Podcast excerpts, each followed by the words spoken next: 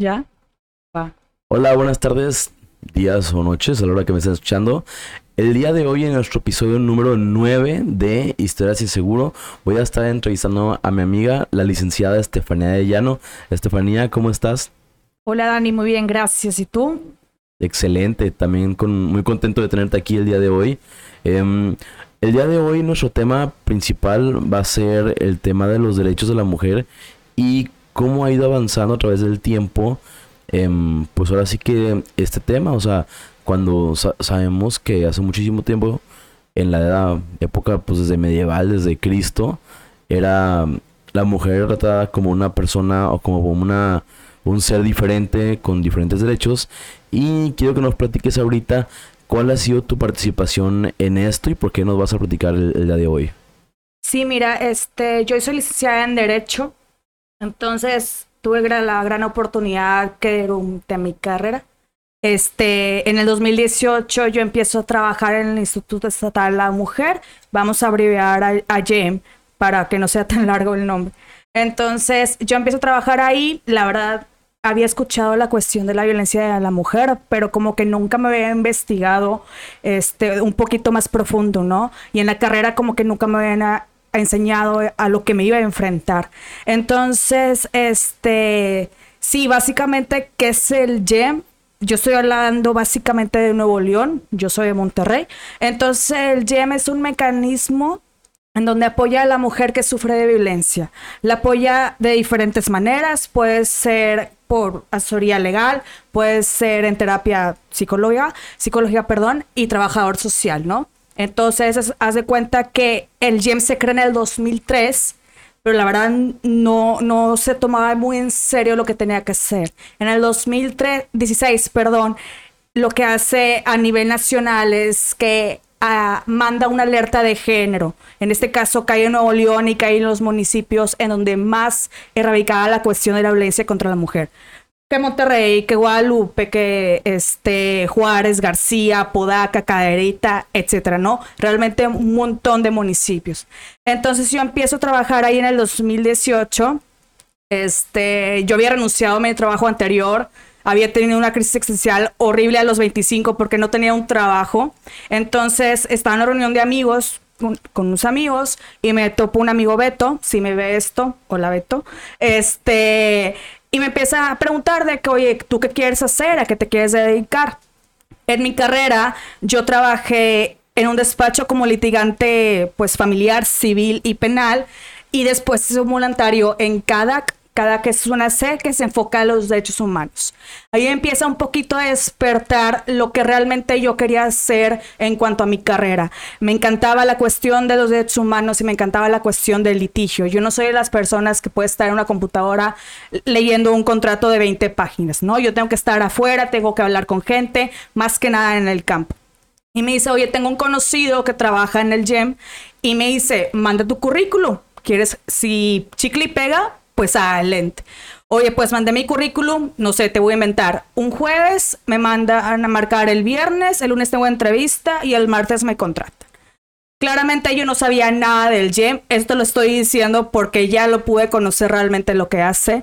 Entonces, este, llego a la entrevista, me dicen, oye, ¿tienes experiencia en, en lo en litigio? Porque ellos, en cuestión del abogado que te decía o abogada que apoyan a las mujeres de violencia, se enfocan solamente en la cuestión del litigio familiar, ¿ok? Y digo, tuve experiencia en el 2015, pero claramente en el 2018 hubo muchas reformas que no, que no tenía conocimiento yo. Me dice, que no te preocupes, aquí lo vas a aprender. Eh, a y error, pero lo vas a aprender. Entonces yo me enfocaba, mucho en tres, básicamente, puntos, que era la cuestión de los divorcios, la cuestión del juicio de alimentos y las órdenes de protección para hacerte un poquito más, este, abrirte el contexto para que entiendas lo que realmente estoy diciendo, la violencia familiar no se enfoca nada más en la cuestión sexual o en la cuestión física. También está la cuestión psicológica, la cuestión económica y la cuestión patrimonial. Entonces era, mira, ellos me decían, toda mujer que va a entrar contigo tiene un problema y puede que esas mujeres que llevan conmigo no tenían el mismo conocimiento que tienes tú como licenciada en Derecho, etcétera, etcétera, ¿no? Ellas no saben los derechos que ellas tienen aún sufriendo una violencia familiar y aún con todas las ganas de salir de ese círculo de violencia, ¿me explico? Entonces... Más o menos, ¿qué cosas podrías platicarnos que la gente no sabe comúnmente y que son temas que ustedes pueden tratar? O sea, dame algo que digas, yo no pensaba que las personas, las mujeres, pudieran ir a recibir atención por eso. A ver, otra vez. O sea, ¿qué cosa? O sea, dime algún tipo de situación familiar de lo que ustedes atienden es algo tratable o que se pueda tener con ustedes que las mujeres en su generalidad no conocen, no saben que pueden atender? Mira, esto es la verdad no va para las parejas que se quieren divorciar, lo que tú quieras, pero bueno, eso es general. Este, por ejemplo, en un matrimonio existen, te casas bajo dos regímenes, ¿no? El régimen de bienes mancomunados y el régimen de separación. Sí, de separación de bienes. Entonces, claramente vivimos en una sociedad, lo voy a decir, machista. Yo digo que Tamaulipas no queda muy lejos de, Nuevo León, pero sí. Entonces realmente la, mujer se sigue quedando en casa, se sigue eh, dedicando a los hijos, al hogar y se acabó. Y es el hombre el que sale todos los días a trabajar y regresa. Claramente la mujer durante ese matrimonio no se puede, este, no puede ser independientemente económico. Depende totalmente del esposo que la da de comer, que la ropa, que la escuela de los hijos, etcétera, etcétera. Cuando uno se divorcia y comprueba que la mayor gran parte de su matrimonio se dedicó a los hijos, se dedicó al hogar, divorciados, el otro cónyuge, excónyuge más bien dicho, que se encuentra una mayor ventaja económica, le tiene que dar una pensión al cónyuge que pues se encuentra una desventaja económica, ¿no? Entonces, esto pasa mucho en la cuestión de la violencia contra la mujer. Claramente estamos en una situación donde la mujer se está quedando en casa. Lo que te estoy diciendo ahorita es, te lo prometo que ya me quiero divorciar. Ya he sufrido mucho, pero pues obviamente no es nada más pensar en la mujer, es pensar en los hijos, ¿no? Entonces, ¿cómo le puedo hacer yo para que una vez divorciada pues pueda salir adelante. Entonces, esto es algo que realmente nadie sabe, pero sí, digo, aplica para los hombres y para las mujeres. Yo lo estoy enfocando mucho más en la mujer, pero es eso, divorciados, puedes pedir una pensión. Claramente si te dedicas al hogar, si te dedicaste más bien dicho al hogar y a los hijos. O sea, es de las cosas que uno piensa que tienes que ir como que abogado a fuerzas, o sea, contratar por fuera, y que muchas veces, la verdad, las condiciones económicas, cuando eres la persona vulnerable, no te da para poder contratarlo, y es de las cosas que ustedes atienden, ¿verdad? Sí, este, bueno, eso no lo atendíamos tanto, lo que yo te decía es que nos enfocaba mucho en los divorcios, o sea, nada más que se disuelva el matrimonio en la cuestión del juicio oral de alimentos y las órdenes de protección. Y ahí me voy a enfocar más en la cuestión de las órdenes de protección porque es un tema que tampoco muchas mujeres saben. Ya hablando de la realidad, está la cuestión penal y esta cuestión en que persona que sufre violencia puede ir a cualquier CODE y levantar la denuncia. Sin embargo, es un miedo tremendo porque pues aquí estamos hablando que el objetivo de poner una denuncia es que la persona vaya al bote, ¿ok? Entonces es un trámite pesado, es un trámite este, cansado de dinero, si no tiene la asesoría legal, ay, no lo vas a hacer, te va a ir de la fregada, ¿me explico? Entonces aquí en cuestión de litigio familiar tenemos lo que es las órdenes de protección. E igualmente el objetivo principal aquí es proteger a la víctima. Entonces, cuando una mujer sufre los cinco tipos de violencia que ya te estaba diciendo antes, fácilmente puede venir conmigo, oye, ¿sabes qué? Vivo con mi agresor o vivo con mi agresora y ya, un día más y me mata. Ok, ¿qué hace este tipo de orden de protección? Lo que hace es, oye, voy por el agresor o agresora, lo saco de su domicilio. Incluso el que no se acerque a ciertos metros, incluso la cuestión de que no cometa actos de molestia. WhatsApp, mensajes, llamadas, que hoy estoy en el café, yo súper escondido en el periódico y ahí está la otra persona, pues claramente no es una violación a lo que establece la orden de protección, ¿me explico? Oye, Steffi, y digo, yo sé que es algo, pues ahorita controversial, relativamente nuevo. ¿Hasta dónde este, entran ustedes en el tema de el tema de la difamación en redes? Y ahorita me llamó la atención que decía hasta el tema del acoso pues digital, por teléfono, por mensajes, y en el tema del, abuso, el abuso o el acoso por redes sociales, o el tema de las, de las imágenes también entra entonces con, con ustedes. Sí, mira, tengo entendido que en Tamaulipas acaba de entrar, Nuevo León lleva creo que al mismo tiempo un poquito más, pero en cuestión de la difamación, de lo que es nudes, etcétera, sin el consentimiento de la otra persona, pues se llama la ley Olimpia. Eso, Dani, eso es cuestión penal. Nosotros no ve digo no veíamos porque ya no trabajo ahí, ¿verdad? Pero nosotros no veíamos eso. Nos enfocábamos nada más a lo que te estaba diciendo, que es el cuestión del litigio familiar. ¿Ok? Entonces, la cuestión de la limpia, la cuestión del acoso sexual, eso está estipulado en el Código Penal. Eso pues sí es otra rama totalmente diferente. Entonces aquí el objetivo del GEM era básicamente que las mujeres este, vivan en un mundo libre de violencia de género, ¿no? Obviamente la violencia de género no nada más recae en que tú con tu esposo pues te esté maltratando físicamente, te esté maltratando sexualmente, ¿no? También entra mucho la cuestión de, oye, estamos luchando por los mismos derechos, por las mismas oportunidades que uno como ustedes, hombre, las tiene, ¿no? Entonces, es lo que quería hablar contigo respecto a, al tema de los machismos. Digo, yo te conozco desde hace ¿qué? Seis años. Y te puedo asegurar que la mentalidad mía desde seis años ahorita ha cambiado totalmente. Y la idea de, este, de platicar contigo es crear como que esa conciencia.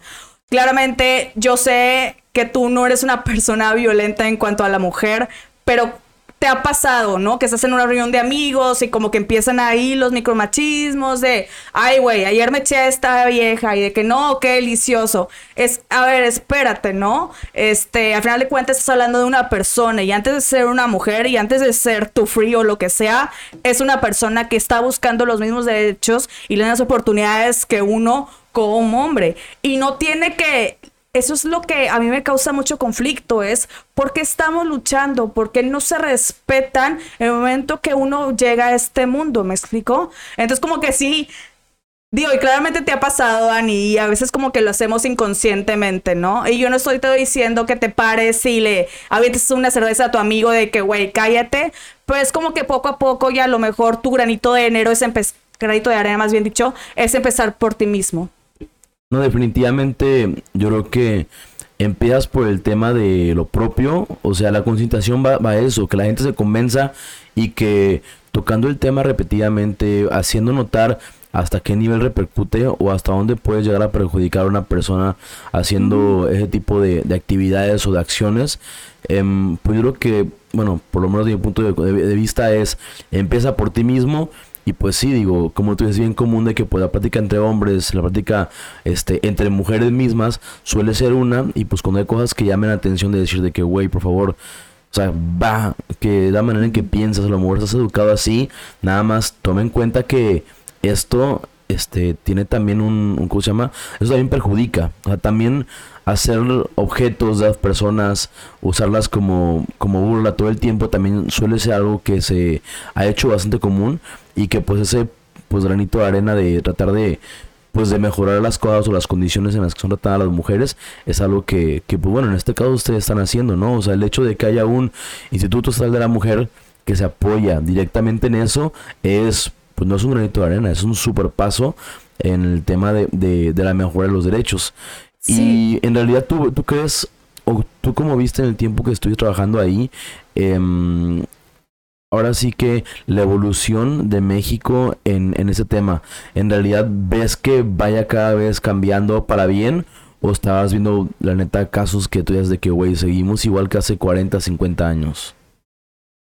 Mira, hace más, de 40, 50 años definitivamente no. Yo sí creo que este tipo de mecanismos sí ha cambiado la sociedad respecto...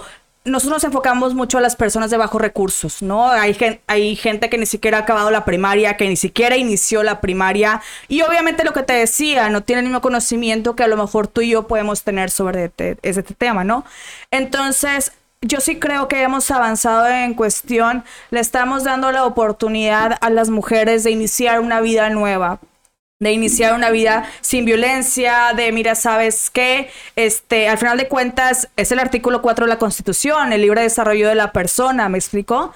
Entonces, este, se va a escuchar medio cliché, Pero yo a este punto de mi carrera, que a lo mejor ya no trabajo en el GEM, pero sigo apoyando a mujeres es que sufren de violencia y que a lo mejor son mujeres que no pueden pagar un abogado de 100 mil pesos y para eso estamos nosotros, para apoyarlas, ¿no?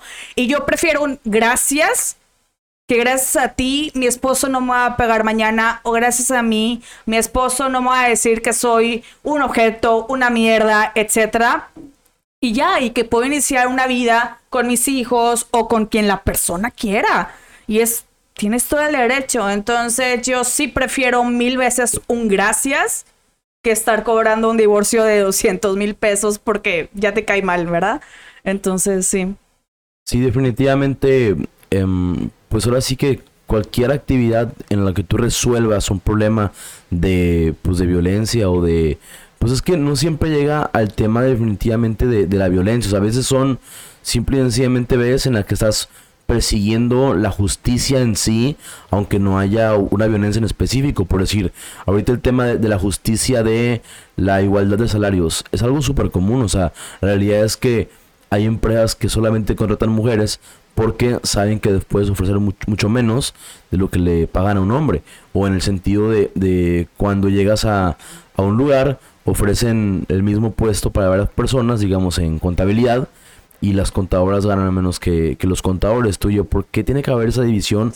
En ningún momento hubo una agresión, pero está haciendo esa distinción de, este, pues de equidad. Y imagino que también el tema de equidad es algo mucho, muy importante. Sí, claro, fíjate que yo lo he vivido. Este, ahorita pues yo tengo 27 años. Mira, o sea, estoy chaparra, me explico. No soy como que alguien que impone presencia en el momento que estamos en una audiencia o algo así. Entonces, cuando yo empecé a litigar, no creo que mi jefe, ex jefe, vaya a ver esto, pero bueno, le voy a entrar mierda. Este, en mi primer trabajo que yo tuve como, como practicante de derecho, mi jefe es. Eh, eres de buen ver, pero pues súbete la falda, ¿no? O usa tacones. O vístete acá como que más como, como mujer. Y yo, a la madre, güey, ¿cómo que más como mujer? ¿Me explico?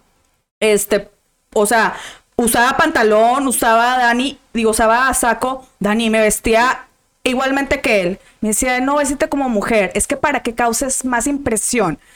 Claramente en ese momento tenía 23 años y no tenía la misma conciencia que tengo ahorita, ¿no? Y ahorita gracias al gym he logrado crear esa conciencia que hasta yo puedo identificar el comentario mínimo que la persona de al lado hizo es, güey, eso, es violencia de género, aunque tú no te estés dando cuenta. Entonces, este, pues claramente yo hacía lo que mi jefe decía. Yo no lo aprendí en mi familia, mi familia nunca ha sido así, pero en la sociedad en la que yo estudié, sí. Si yo quería ser alguien, yo tenía que vestirme con más escote, yo tenía que vestirme con un, este, enseñando pierna y lo que tú quieras. me, renuncio a este trabajo y empiezo a litigar después de graduada. Entonces yo decía de que, oye, estamos hablando que enfocadamente el litigio familiar sigue siendo de hombres tú entras al juzgado familiar de Monterrey, por ejemplo, sigue habiendo viejitos de 80 años. Es muy rara vez ver mujeres o ver una igualdad de porcentaje. Entonces, era un doble de trabajo porque yo nada más tenía que comprobar que tenía la capacidad porque estaba chiquita, sigo siendo estando chiquita para la, edad que se mueve aquellos, ¿no? Es tener que comprobar que no importa que tenga 27 años, güey, yo sé los mismos conocimientos que tú y no importa que sea mujer, es, güey, yo, tengo yo tengo los mismos conocimientos que tú. Entonces ha sido un trabajo de doble, este, hacerles no comprobar, pero hacerles notar de, oye, soy licenciada en Derecho. ¿Me explico? Sí, o sea, dar de tu lugar, por decir. Sí, es eso. En el medio de seguros es bien común que, pues, en los tiempos de antaño, eran hombres los que vendían seguros, ¿sí? Ahorita en la actualidad eh, hay com este, pues, compañeras o, como se dice, pues, personas que están también en el mismo rubro, em, que la verdad son súper exitosas, pero son contadas, o sea, exitosas en serio, o sea, dices tú, por cada 10 agentes de seguros, a lo mejor hay una mujer que en realidad le va muy bien.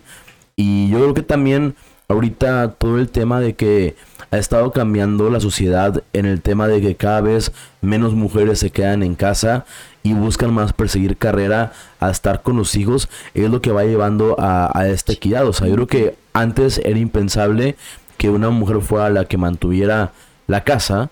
Y ahorita yo creo que todos conocemos al menos dos otras familias en las cuales la mujer es la encargada y el hombre es el que se ha dado la tarea de, de quedarse pues pues en casa con los hijos, a lo mejor con algún trabajo, pero a lo mejor algo más light o medio tiempo y que se da su espacio para ser el que está en, la casa en, en, tema de la educación.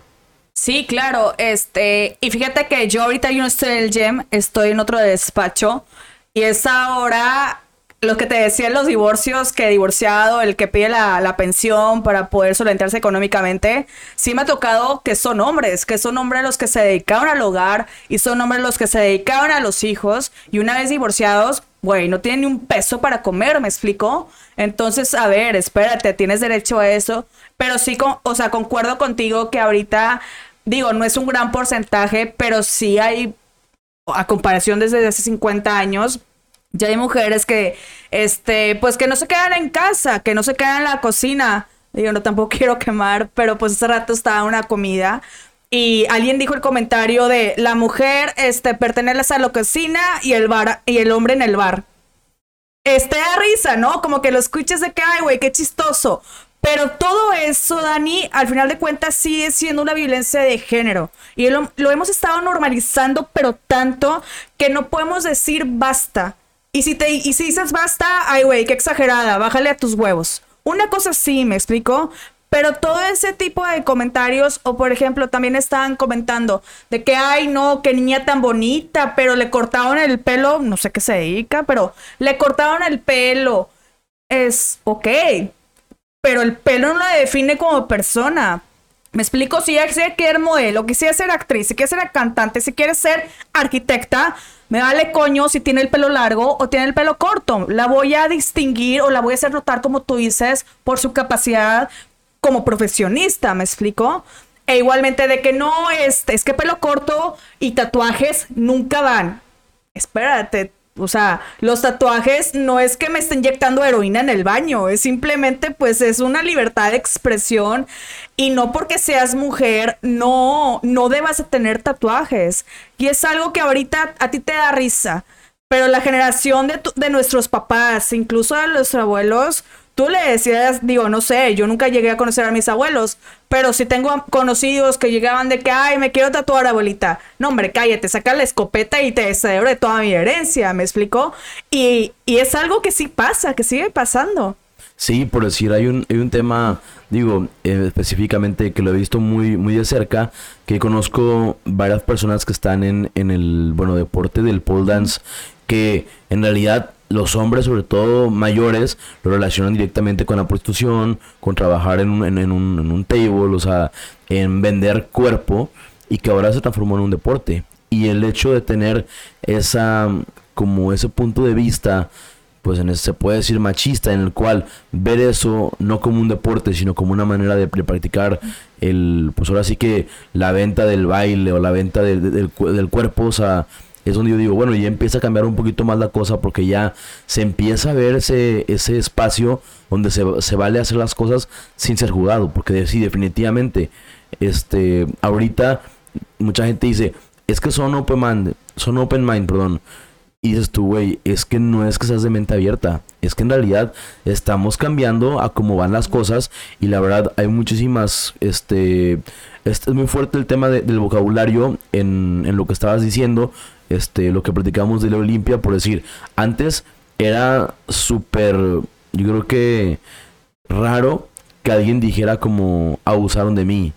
Y desde que tenemos el tema del 9 de mayo, las mujeres cada vez más dicen, ¿sabes qué? Yo sí fui abusada de, de, de, pequeña, a mí me tocó una persona, o sea, yo no di el consentimiento de que sucediera X o Y. Y el hecho de que se publique y que sea un tema de, de conversación y que se llegue al, a buscar justicia por eso es también un paso importantísimo, porque la verdad, antes a los hombres les valía madre, decían como, oye, la neta nadie me va a hacer nada. Ahorita hay muchas personas que temen literal de que quemarse de que su carrera o de que no poder buscar o dar la cara en algún lugar después porque saben que si alguien dice de que él abusó de mí, ya es algo importante. Y ahorita la verdad yo veo súper penoso saber que hay candidatos a gobernaturas y a diputaciones que ya les han puesto el dedo y que han dicho, oye, esa persona abusó de una mujer y lo tienes como candidato para, para una, una gobernatura o para una diputación, un puesto público, la neta, muy mal.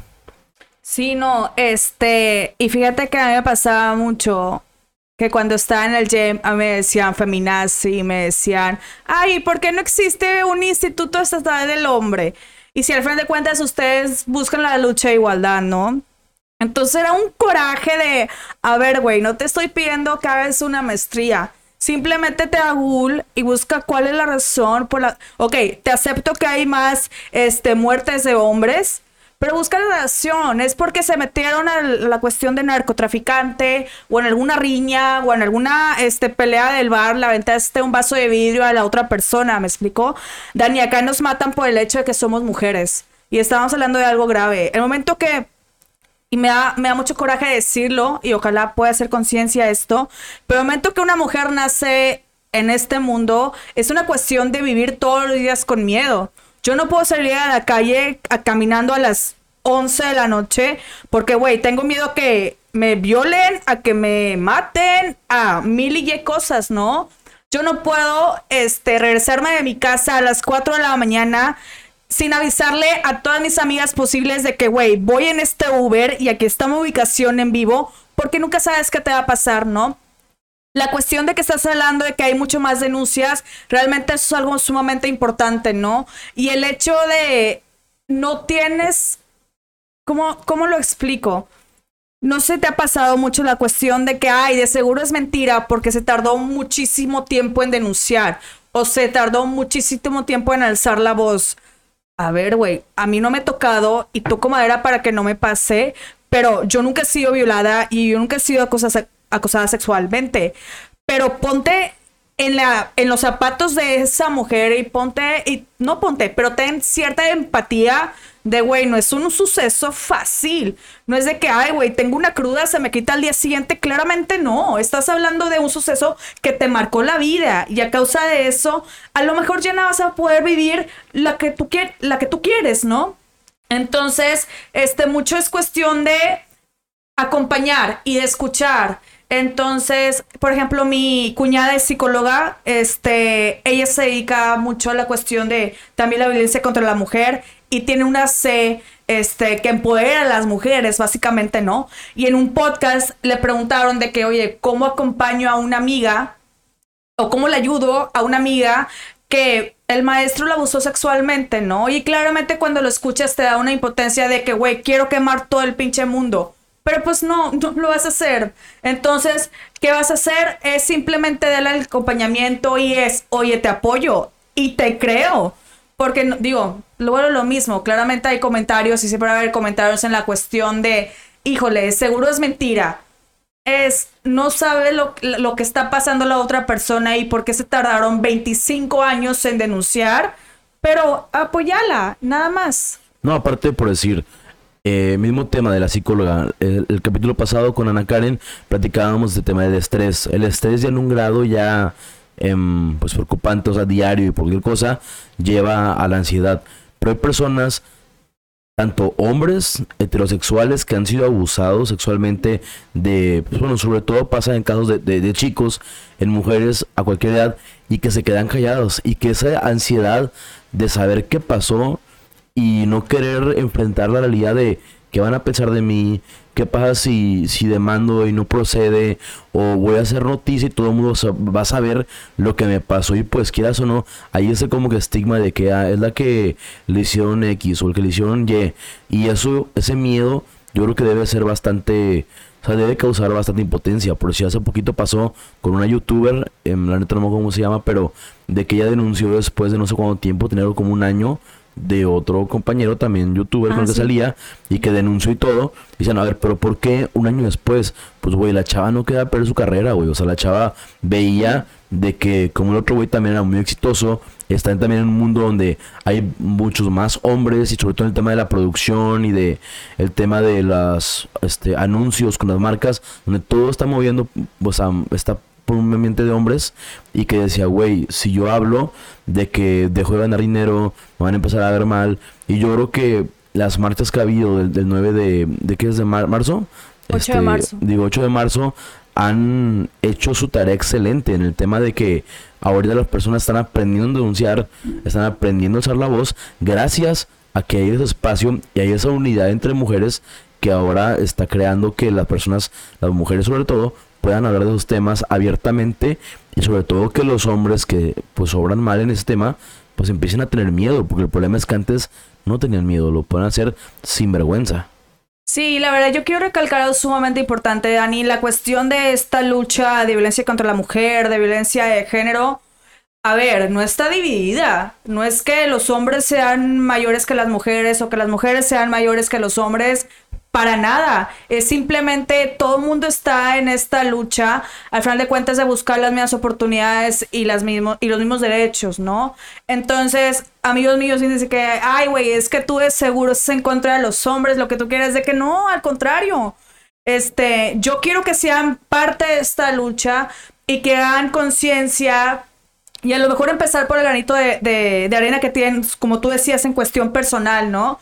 Yo, por ejemplo, este, también doy clases eh, y el 8 de marzo, realmente las mujeres le dije, ¿sabes que Los que apoyan este, las que apoyan, más bien dicho, este movimiento, no tienen que asistir. No les voy a, eh, a poner tarea, ni, ni falta, ni lo que tú quieras. Solamente los hombres se van a presentar, ¿no? Entonces, fue una eh, fue un área de, de concientizar de a ver platícame tú como chavito porque tienen como 20 21 años tú como chavito qué harías tú para eliminar el machismo y es ok tómate la hora completa para la cuestión de de cómo se llama, de investigar y de, y de redactar un ensayo, ¿no?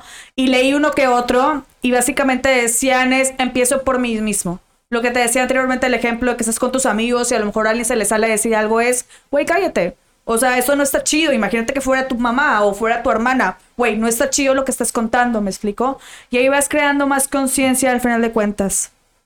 Definitivamente, y lo que te platicaba cuando, cuando te invité a, aquí al programa era precisamente eso, en el tema ahorita de del bueno de lo que estamos haciendo del podcast, la mayoría son hombres y las pocas mujeres que están participando y que están entrando, pues o son famosas o tienen algo que las vuelve como un foco de atención, pero no cualquier mujer está como que llegando a entrar a, este tema de poder expresarse y por eso yo veía, o sea, vi una oportunidad de que tú vinieras a platicarnos lo que tú has visto, que litigaste, que estuviste metida y que en realidad darle vo- voz a las mujeres es lo que yo siento que es importante, o sea, en realidad el hecho de que las mujeres cada vez hayan, hayan ido ganando más derechos porque, güey, empezaron desde cero. O sea, empezaron con derechos para votar, derechos Sí. para estudiar, derechos para, o sea, de, de realmente hacer un objeto usa- utilizado por hombres, allá llegar a ser reconocidos como personas,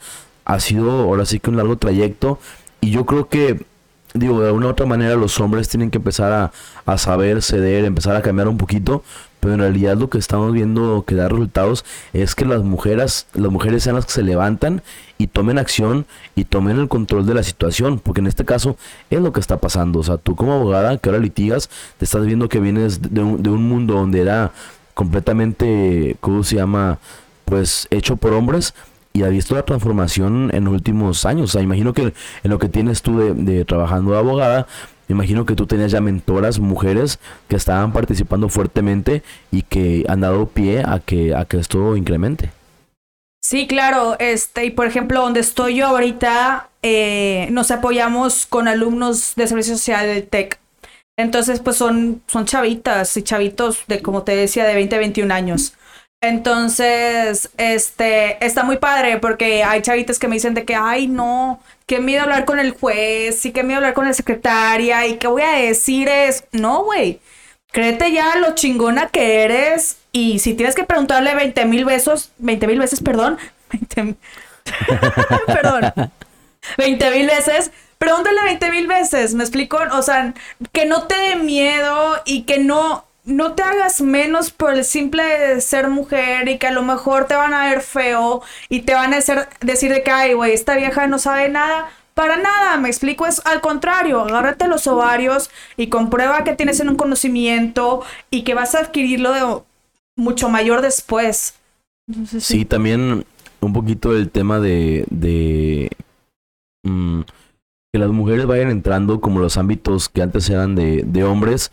Em, últimamente yo he sentido como que, precisamente lo que tú decías, llegaba una mujer al ambiente laboral y que muchas veces no se daban su lugar ellas mismas. O sea, la estaban apoyando, la estaban impulsando, tenían la educación para hacerlo, pero la única limitante que había entre ser exitosas o crecer o realmente poder terminar un proyecto o una tarea en específico era que decían, es que por ser mujer no tengo la misma capacidad y no tengo las mismas oportunidades.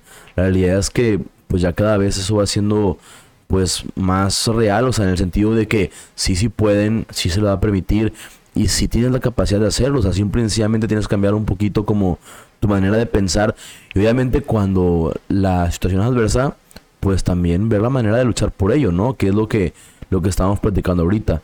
La verdad es que en los próximos, yo creo que 5 o 8 años, este, vamos a ver multiplicado por muchísimo la manera en que las mujeres, sobre todo hablando del tema de México, mejoren sus condiciones tanto laborales como derechos, como de este, como de también que se empiece a permear un poquito más en la sociedad, porque también es lo difícil, o sea, yo no sé qué tantas personas llegaste a, recibir ahí en el IEM que vinieran de poblaciones rurales, pero en la población rural la información y la cultura avanza más lento, o sea, ellos van recibiendo este, en retorno de lo que va avanzando la sociedad en las ciudades a, una, a un ritmo menos acelerado. Y generalmente la manera en que les va llegando es que el chavito o la chavita que vivía en, en, el pueblo o en, o en la granja se salió a la ciudad, este, estudió, se hizo ya de conocimientos, empezó una vida laboral y a participar en una cultura ya de la ciudad donde empieza a haber ese tipo de, actividades, de actitudes y de cambios, y hasta que regresa les empieza apenas a platicar los cambios que está viendo. Entonces yo creo que permear en la sociedad esos cambios es lo complicado. Sí, mira, este, yo no trabajaba con, con colonias rurales, yo trabajaba más que nada con colonias populares, ¿no?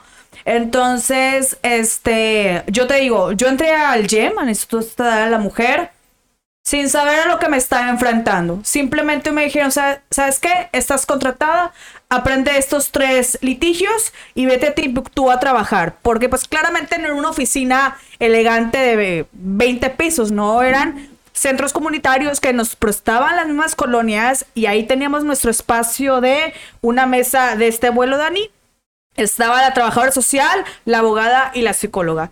Entonces, ok, ¿no? Entonces, no me llegaban muchos divorcios. Y el momento que yo le platicaba con las mujeres de que, oye, tienes derecho a esto y te puedes divorciar. Anteriormente el divorcio era necesario, tenías que comprobar alguna causa, ¿no? Ya sea prostitución, violencia familiar, etcétera. Hubo una reforma partir de 2017 en donde el divorcio ya es incausado, no se requiere alguna causa. Entonces, que, oye, te puedes divorciar sin importar este, por la razón por la cual te quieres divorciar. Y la misma cara, Dani, que hacían, ¿a poco puedo hacer eso? Es sí. O sea, yo no te estoy pidiendo que me vayas a la escuela y me aprendas todo eso. Digo, para estamos nosotros, ¿no? El GM realmente ha hecho un papel increíble en la cuestión de voy a apoyar a gente bajo recursos, a mujeres de bajos recursos que no tienen la facilidad, como tú dices, de adquirir los conocimientos que tú y yo lo podemos adquirir de manera más sencilla no conocimientos, sus derechos, de tener conocimiento de sus derechos. Entonces, también, por ejemplo, te hablaba mucho de las zonas de protección, ¿no? Entonces a mí me llegaban mujeres golpeadas, mujeres abusadas sexualmente, sexualmente, perdón. Entonces, este, era ok, a ver, va, ¿tienes miedo de denunciar? Yo te sigo, eh, yo te puedo seguir apoyando. Y tienes que hacer esto y nada más pásame esta papelería y dime ciertos hechos. Y fue que a la madre, o sea, ya no tengo el por qué seguir estando en un ciclo de violencia, este, y me puedo salir con mis hijos y adelante. Entonces, este, sí, claramente el conocimiento allá llega mucho menos por lo mismo que las mujeres, este, o es mismo los hombres, ni siquiera terminan la primaria o se ponen a trabajar súper chiquitos o se casan súper chiquitos y el hombre al trabajo y la mujer a la cocina y se acabó, ¿sabes? De los derechos de, que tú decías que, que las mujeres no sabían que tenían, que tú se lo estabas presentando por primera vez en ese momento cuando llegaban a, a tener eso con ustedes, ¿cuáles específicamente crees tú que sean los más importantes o qué cosas debe saber la mujer? Em, pues básicamente para poderse defender y para enterarse que tienen derecho a muchas más cosas de las que realmente piensan. Mira, a mí me pasaba mucho, es que me quiero yo divorciar o me quiero separar, por ejemplo, en un concubinato, pero mi esposo me amenaza que me va a quitar los hijos. Es, ok. Eh, los, ¿Los golpeas? No, pues que no. Eh, tú te dedicas a ellos, los mantienes en cuestión de, los llevas a las piñatas, etcétera, etcétera. No, pues sí, soy yo. Ah, ok. Entonces como que el hombre sigue eh, queriendo, más bien dicho, ese poder sobre las mujeres viéndolas como objeto es, tú no vas a poder este, hacer algo en contra mía porque yo mismo te friego y yo mismo te quito a los hijos y en tu perra vida los vas a volver a ver. Eran palabras que ellas me decían y yo, espérate, la única forma de que te quiten a tus hijos es a través de un juicio de pérdida de patria potestad. Y no es así, es sencillo. Ceder de recaer en ciertas fracciones que en tu caso no aplica, ¿no? Entonces, este, como que yo creo que la cuestión de, de, admiración hacia, e, hacia ellas que yo tengo es, oye, me levanté, me puse mis zapatos y fui a preguntar, porque pues obviamente está el miedo de que, oye, si yo presento una demanda de divorcio, o yo presento un juicio de alimentos en contra de mi esposo, pues claramente no quiero que me quite a mis hijos, ¿sabes? Entonces, este, ese querer saber qué derechos tengo yo como mujer y que estas mujeres se paren y salgan a preguntar. Obviamente la vecina te va a decir una cosa, ¿verdad? Pero pues la vecina no tiene el conocimiento completo, al menos que sea licenciado en derecho o se dedique a ese tipo de cosas, ¿sabes? Entonces, sí. Oye, Steffi, en términos de resultados, aproximadamente, o sea, ¿cómo podrías tú medir el, este, pues el éxito de los casos que ustedes llevaban en IEM. O sea, que tú digas, oye, ¿sabes qué? De cada 10 casos eh, de divorcio, 10 de violencia, 10 de X, en cuanto salíamos este, con resultados favorables y que aparte la persona pudiera continuar con una vida, pues, digamos que mejor después del proceso legal que, pues, que decidieron tomar. Mira, en los casos de divorcio, por lo mismo que te digo que ahora es incausado, realmente todos los divorcios salían con sentencia favorable a la persona que lo estaba promoviendo. Al menos que... Bueno, no, ni siquiera eso porque ya es violación a tu derecho humano, artículo 4. Pero bueno, eso es otro punto. Realmente todos los divorcios a causa de incausados salían palomeados, ¿no? Este, lo difícil era la cuestión de los alimentos y la cuestión de las horas de protección.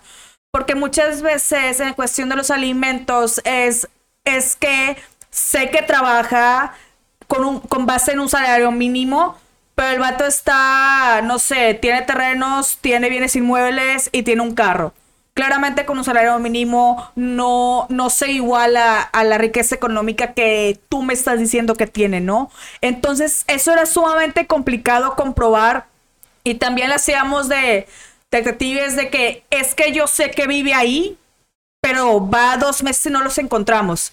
Ok, va. Vamos a estoquearlo en Facebook, a ver por dónde se mueve, a ver si podemos encontrar un amigo para saber en qué trabaja, ¿no? Entonces, este, yo creo que medir el éxito era simplemente que saliera una sentencia favorable. No te puedo decir cuáles números porque la verdad no sé cuántos casos en total llevé. Sé que llevé más de 50, pero la verdad desconozco mucho.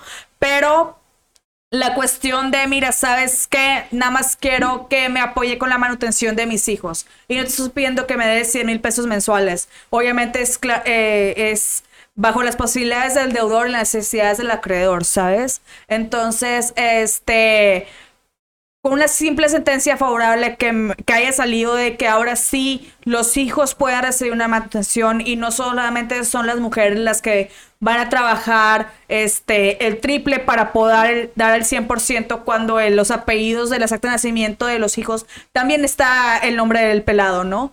Entonces, este sí, realmente yo creo que me diré el éxito es simplemente una sentencia favorable. En cuestión de divorcio, si era mucho más sencillo.